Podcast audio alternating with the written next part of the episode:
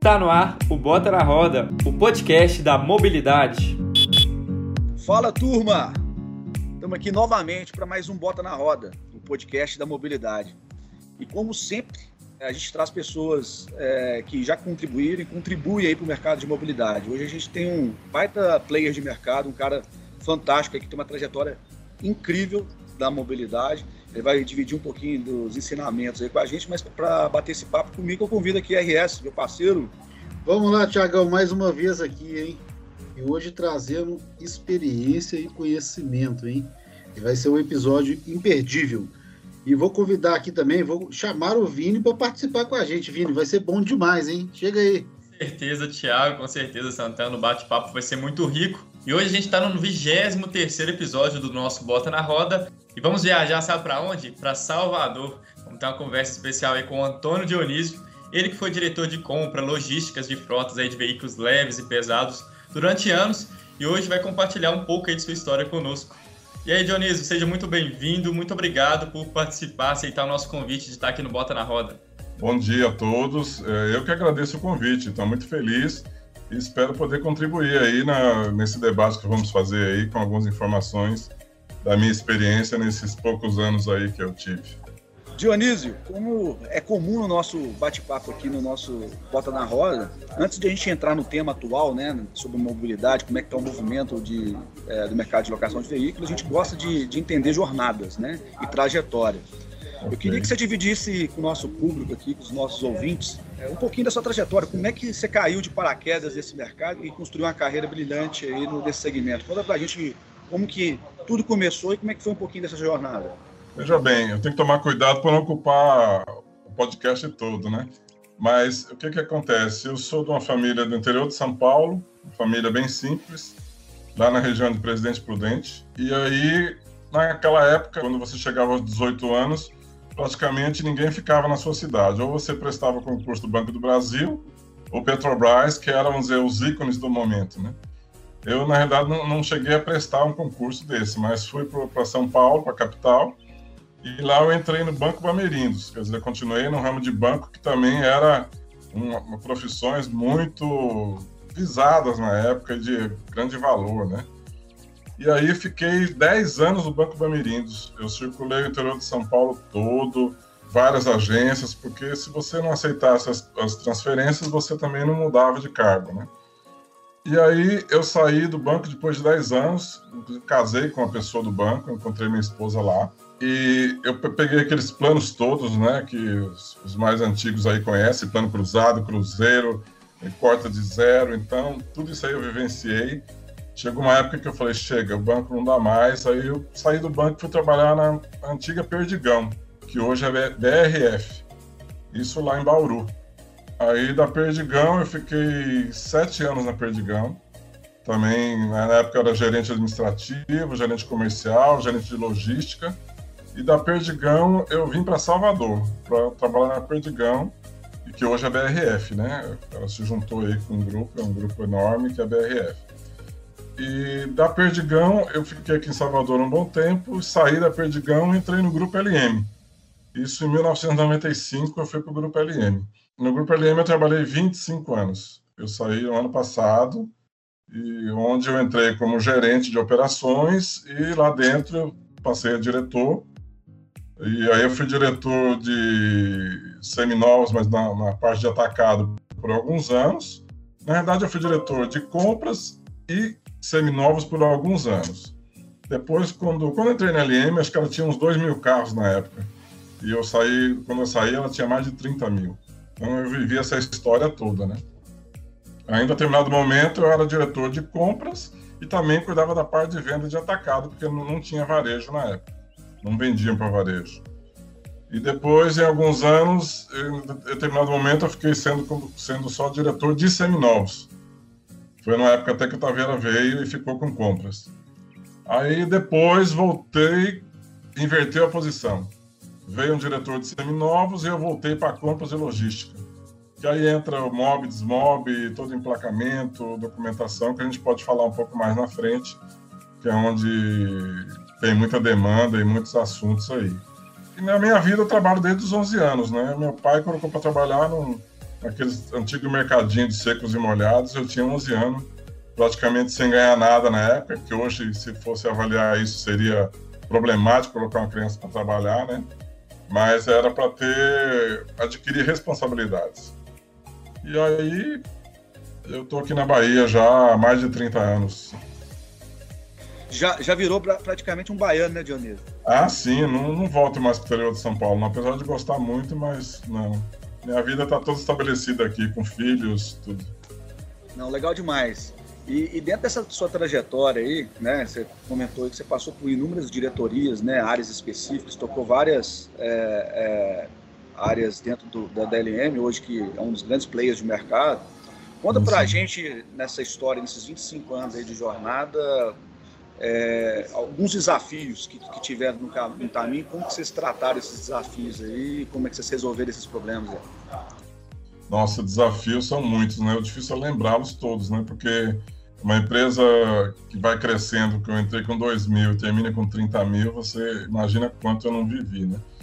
Então, acho que um grande desafio foi transformar a venda de carros seminovos praticamente numa mesa de marketing porque no início você tinha o comprador que vinha lá, você atendia, mostrava os carros para ele e tal, só que depois houve uma expansão do volume de frotas e não tinha como mais fazer isso. Aí nós montamos um esquema que eu tinha lá quatro ou cinco vendedoras, depois veio um gerente, e elas, com a evolução da tecnologia, o próprio WhatsApp e tal, se fazia o contato com o Brasil todo e mandava foto dos veículos e se fechava o lote de carros sem a pessoa ver os carros. Então nós vendíamos carro para o Brasil inteiro sem, sem as pessoas visualizar os carros. Hoje isso é até comum com as plataformas existentes que tem aí, mas eu estou falando de muitos anos atrás. Então eu acho que isso foi um processo desafiador e inovador na época. Hoje, falar dele, vamos dizer, ele está totalmente atrasado, porque tem, todo mundo hoje compra sem ver e vende sem ver e pelas plataformas que existem. Mas na época não existia. Existia e carros, webmotos que já eram tradicionais. Mas nessa maneira, vender para atacado assim, não. Eu acho que isso foi um grande desafio. Outros desafios também grandes nessa atividade é o famoso desmobilizar a frota, né? Desmobilizar a frota é complicado, porque isso é espalhado no Brasil todo, você tem que recolher no Brasil todo para alguma área para poder disponibilizar para venda. E também um fator que é muito trabalhoso, vamos dizer assim, é você trabalhar com implementação de veículos pesados. Quando você fala de caminhão, que o caminhão ele só se completa quando você tem a, o implemento que vai sobre o chassi, porque você não consegue emplacar um chassi, você tem que emplacar o conjunto. Isso talvez meus cabelos brancos foram um pouco mais com isso também. Principalmente quando fala de os equipamentos que tem aí na companhia, companhia elétrica de vocês aí do estado, que eu cheguei a implementar isso aí tudo, mais de 3 mil carros, tudo, cada picape dessa aí tem um detalhe, é uma escada de uma maneira, é uma escada que não pode derrubar o funcionário. Então, são muitos detalhes, muitas horas de, de discussão com o fornecedor, com engenharia você também não tem muitos fornecedores no mercado, você não pode abrir vários fornecedores, tipo assim, você não pode distribuir uma frota dessa em vários para implementar, porque isso gera, um faz de uma maneira, outro faz de outra. Então essa parte de implementação é uma parte que é, é bastante desafio. Sem falar de caminhões com tanque de LP, que, esse que, que vocês devem ver circular por aí, que é os que abastecem prédios, hotéis, que são aqueles tanques grandes de gás aquilo é um processo complicado também. Porque ele demora quando você tem que fazer um transplante, demora a construir, ele tem muitas normas técnicas, e é atestado, é retestado, não pode ter vazamento. Tudo isso aí eu vejo como um grande desafio.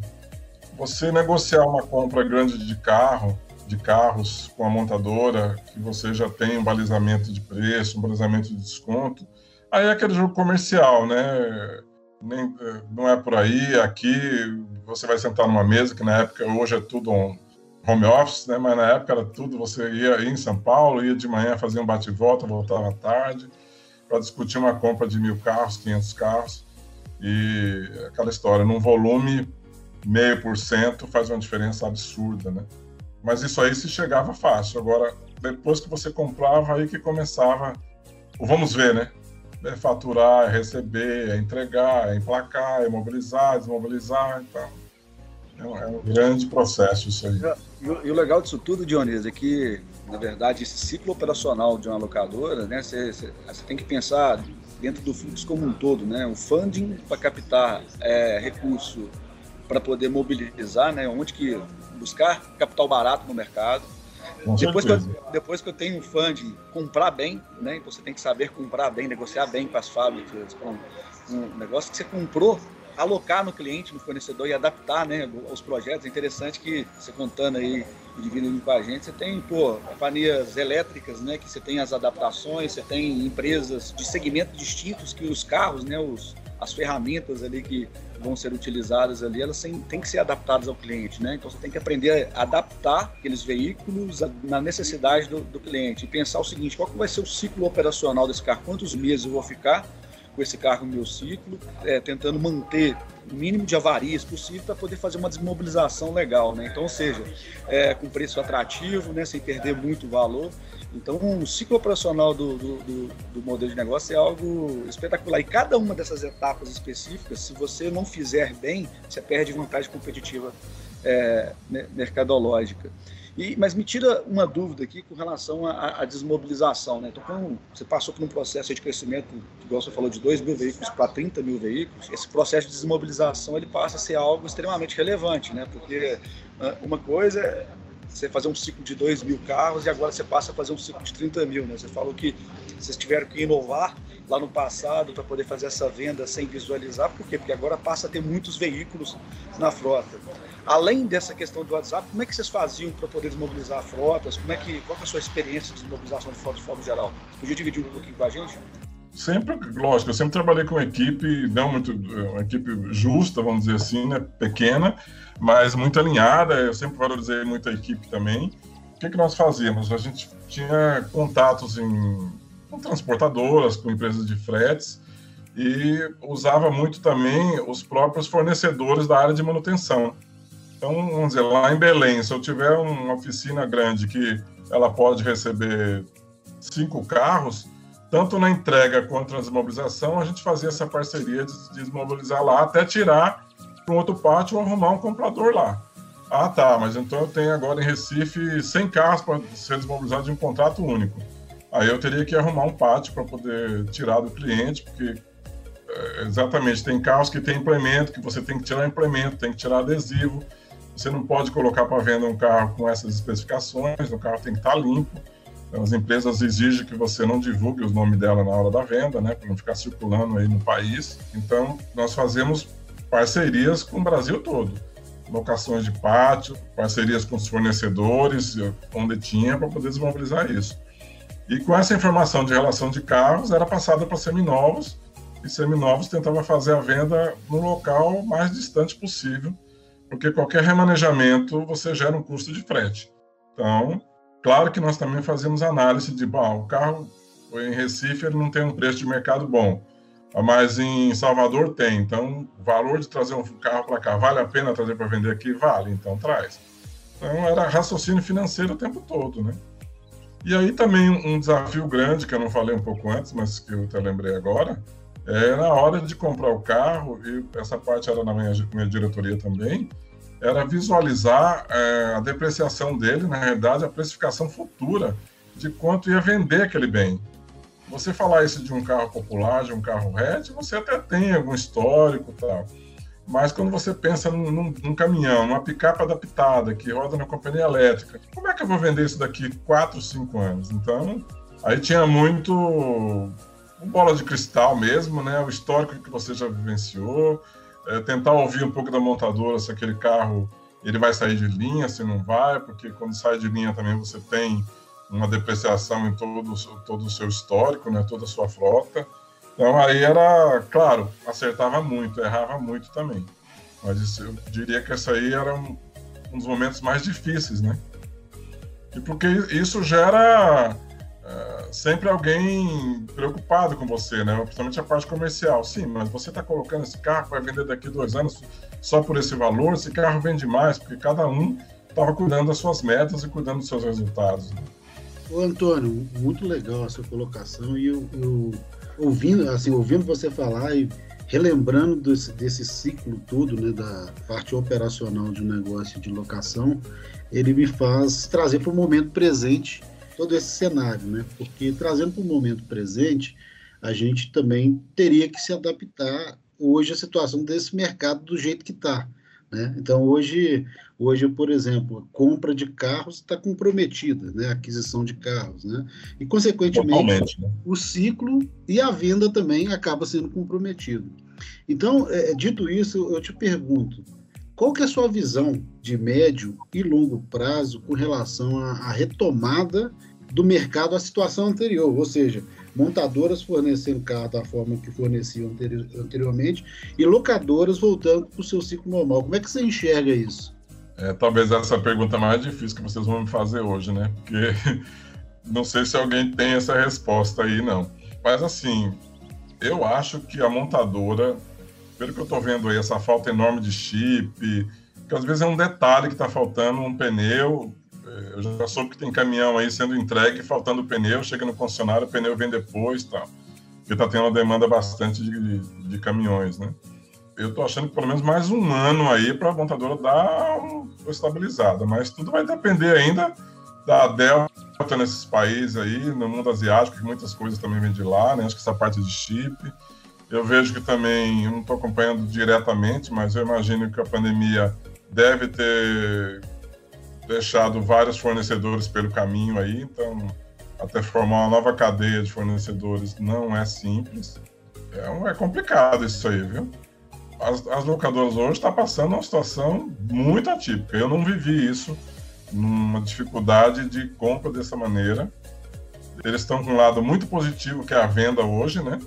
Mas é o que eu penso. Se o empresário hoje ele não for um empresário consciente, com boa estratégia, ele tem que tomar muito cuidado com o fluxo de caixa dele, porque ele vai estar fazendo um fluxo de caixa muito bacana agora, mas ele tem que saber que está atento que a nova compra, ele, aquele desconto que ele tinha, no momento não vai ter, e eu não sei se tão cedo vai voltar aqueles descontos que todas as grandes locadoras tinham. Porque as montadoras também, elas são visionárias e são geridas também internamente, mas muito com visão internacional também. E eu acredito que várias delas reduziram suas equipes. Os resultados para elas não estão ruins, porque mesmo vendendo pouco, os resultados, as margens estão boas. Eu acho que houve uma adequação. Claro que aquela grande corrida que tinha de ser o número um uh, nos índices da FenaBrave, eu acho que isso aí mudou um pouco. Então, nós podemos estar vivendo um novo cenário pela frente. Nesse ponto específico de compra de veículos, né, dessa dificuldade de compra de veículos, Dionísio, pelas faltas de, de, de, equipamento, né, pelas fases de ter ficado parado, esse momento de gap que a gente vive, é, como você falou, talvez volte daqui a um ano, não, dá pra, não tem como prever ainda quando terá a normalidade. Mas você enxerga a possibilidade, por exemplo, a China tem inúmeras montadoras de marcas distintas e gera oportunidade de vir agora para o Brasil. Você enxerga novas marcas, novas montadoras, aproveitando esse momento de escassez, digamos assim, para poder tentar abocanhar uma fatia do market share brasileiro? Como que você visualiza isso? Eu acho que isso pode vir, sim, como vieram outras no passado aí, a própria Cherry, que acabou sendo assumida pelo Caoa, outras marcas também, mas eu não acredito que isso ela vai ter uma ascendência gigante em poucos anos, não. O brasileiro ainda tem um pouco de restrição. Eu não vou condenar o produto. Eu acho que hoje já se melhorou muito, tem muitas coisas boas, mas o brasileiro tem um, um delay aí para poder sair das, das marcas, da, das montadoras um pouco tradicional. Mas eu acho que eles podem pensar assim.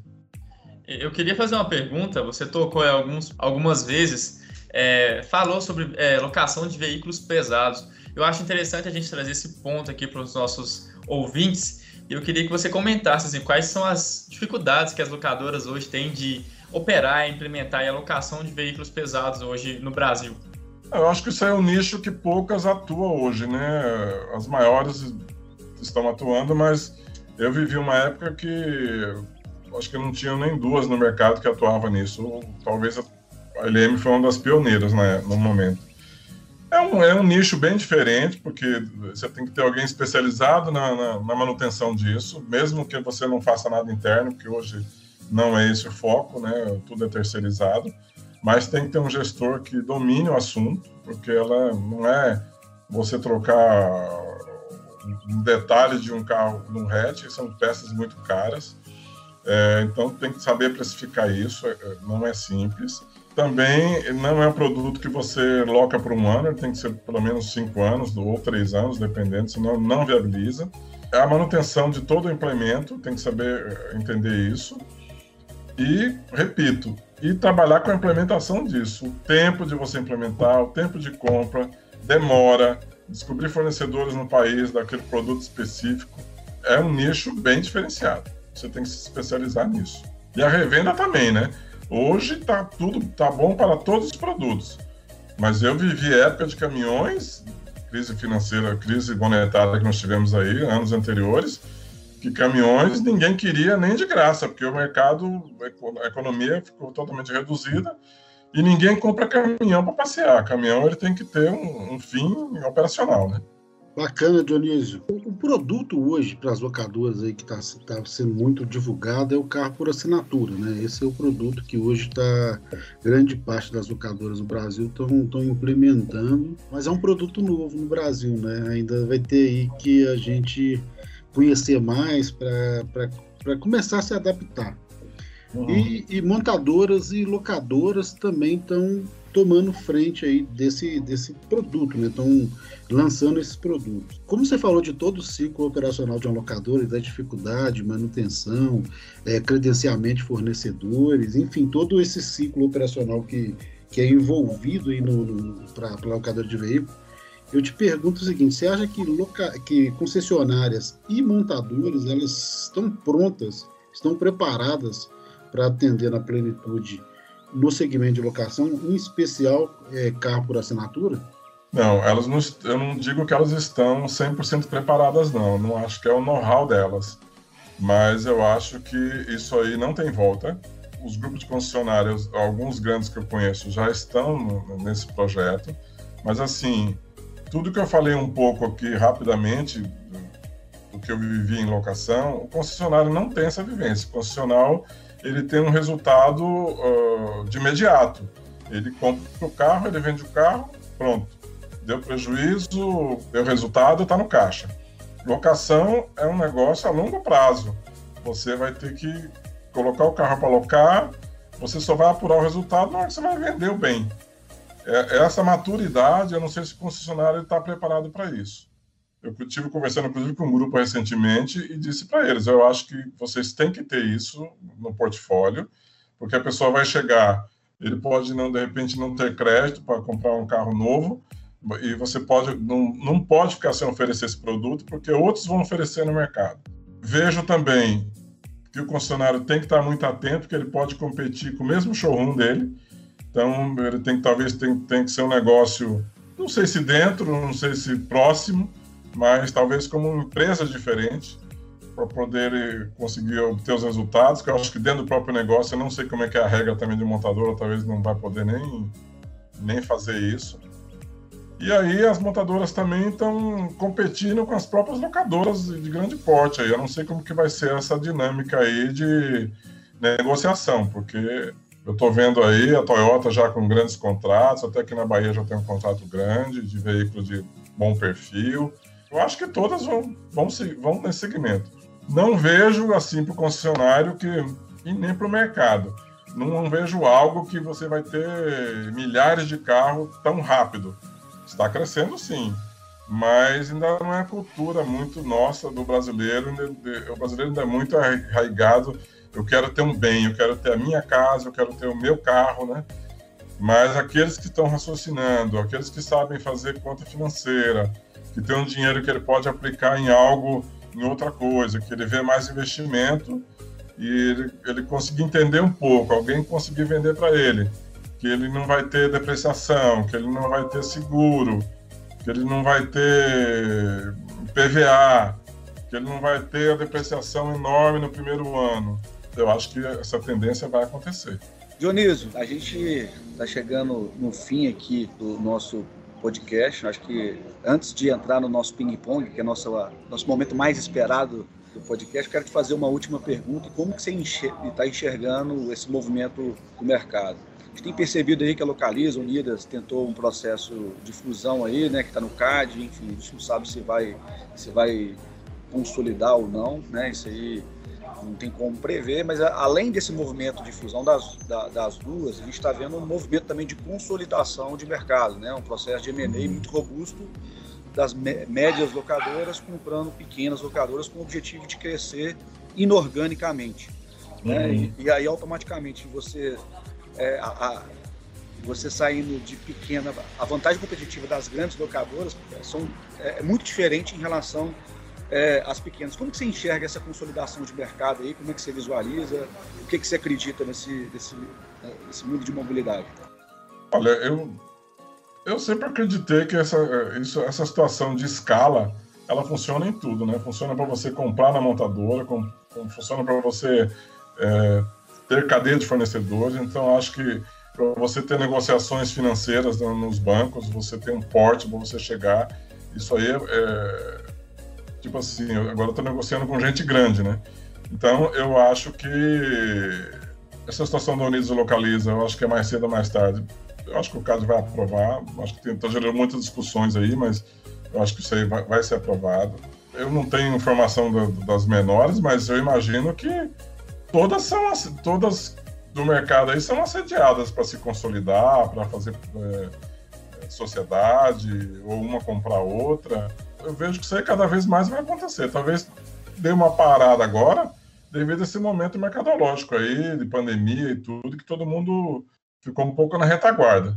Mas eu acho que isso vai continuar. Então, legal, cara, porque você que então, nosso ouvinte pequeno, pequena locadora ou média locadora, enfim, é, ficar atento a esse movimento de consolidação, né? Deixar sua empresa preparada, talvez, para eventuais propostas. É, é muito interessante a gente estar sempre atento que e às vezes você poder vender a sua locadora é uma grande oportunidade e estar sempre preparado né, com as informações necessárias, porque esse movimento de consolidação a gente tem enxergado muito que, que é uma grande tendência. Né? E a escala ela gera competitividade. Você capta dinheiro mais barato, você compra muitas montadoras de forma mais barata porque você tem escala, né? você consegue é, fazer um processo de venda mais estruturado porque você também tem escala, enfim. Então, o pequeno competir com o grande acaba tendo os seus privilégios, um serviço mais específico, mas tem que estar sempre atento às oportunidades. Então, eu acho que a, a consolidação ela é uma tendência. E a gente chega aqui no, no momento mais esperado, Dionísio. Eu vou passar a bola para o Vini aqui para poder fazer o ping-pong. Só, só, queria ainda complementar um pouquinho a sua pergunta. Eu acho, eu concordo. Eu acho que o, os pequenos têm que estar assim sempre a, a, antenados e organizados, que eles podem ser comprados totalmente ou ser é, fazer fazer essa consolidação que você falou com outra empresa já de grande porte. E é importante ele estar atento, porque se ele for uma empresa de grande porte, que são empresas que têm ações na bolsa, tudo, ele pode crescer exponencial junto com a outra, entendeu? Claro, na sua proporção de sócio, mas ele pode crescer exponencial. Então, às vezes, é, o pequeno tem muito amor no negócio, né? Porque ele iniciou tal, mas talvez nessa hora ele tem que pensar um pouco mais estratégico. Maravilha. Então vamos lá para o nosso ping-pong, Dionísio. E a primeira pergunta que eu te faço é quem te influenciou? Olha, quem influenciou o início da minha vida, eu diria que não, eu não tive uma influência direta. Eu acho que eu próprio saí do interior de São Paulo em busca dos meus sonhos. E eu tinha sonhos, realizei vários. Tinha sonhos de viajar, fiz muitas viagens, conheço alguns países. Eu acho que eu, eu realizei muitos sonhos que eu queria. E assim, falando já no processo do, onde eu vivi mais de 25 anos, eu tive líder, líderes que me influenciaram bastante. O próprio fundador do Grupo LM, Luiz Mendonça, é uma pessoa bem estratégica, bem empreendedora. Além dele lá, eu tive outros líderes que me ajudaram muito. Então, acho que é isso. Que livro você está lendo neste momento? Ah, eu estou lendo Como Superar Seus Limites Internos. É um livro que fala um pouco de resistência, é, de medos tal. É o momento que eu tô, eu tô, tô isso aí. Eu comecei a ler também o 21, 21 lições para o século 21, mas eu, tô, eu tô, li um pedaço e não concluí, não, que é bom também. Me diz uma fonte de informação sua. Eu acho que hoje não tem como não ser celular, Google, internet, ler algumas informações, estar antenado com o mercado. Eu, de vez em quando faço algum, alguns contatos com os meus amigos ainda aí que eu, do network que eu construí. O que você não abre mão? Eu não abro mão de estar próximo da minha família. Eu acho que eu sou muito família. E assim, da ética também, né? Eu sempre trabalhei com muita seriedade. Quem me conhece no mercado acho que pode falar um pouquinho. É, é isso aí. O que você odeia, não gosta de fazer? Infelizmente, que eu não gosto de fazer esporte, devo, deveria fazer muito mais. Hoje eu só faço pilates e caminho de vez em quando, mas eu entendo a importância. Vai dizer que eu gosto de ir para uma academia, infelizmente não é. Eu gosto de eu ter outros hobbies, mas isso aí não. E um hobby? Cozinhar eu gosto bastante. E agora, por incrível que pareça, nesse período que eu estou parado, eu estou cuidando um pouco de rosa do deserto. Uma ferramenta de trabalho? Celular, computador, acho que hoje é os pontos principais, né? E para terminar, na sua jornada, qual foi o seu maior aprendizado? O maior aprendizado é ir em busca sempre dos seus sonhos, acreditar em você, é valorizar a sua equipe, né? ter uma equipe próxima, humildade, você não é ninguém sozinho, tem que respeitar as pessoas, entender as diferenças das pessoas. E o ser humano que está do teu lado é tão importante quanto você. Independente do cargo que você atua, seja sempre você. Dionísio, muito obrigado pela sua participação, muito obrigado por compartilhar tanto conhecimento conosco, obrigado por ter aceito o nosso convite. E amigo ouvinte, até o próximo episódio do Bota na Roda. Eu que agradeço, viu? Muito obrigado. Eu espero ter contribuído aí com o objetivo de vocês. Qualquer coisa, estou à disposição. Grande abraço, turma. Obrigado, um abraço, Dionísio. Abraço.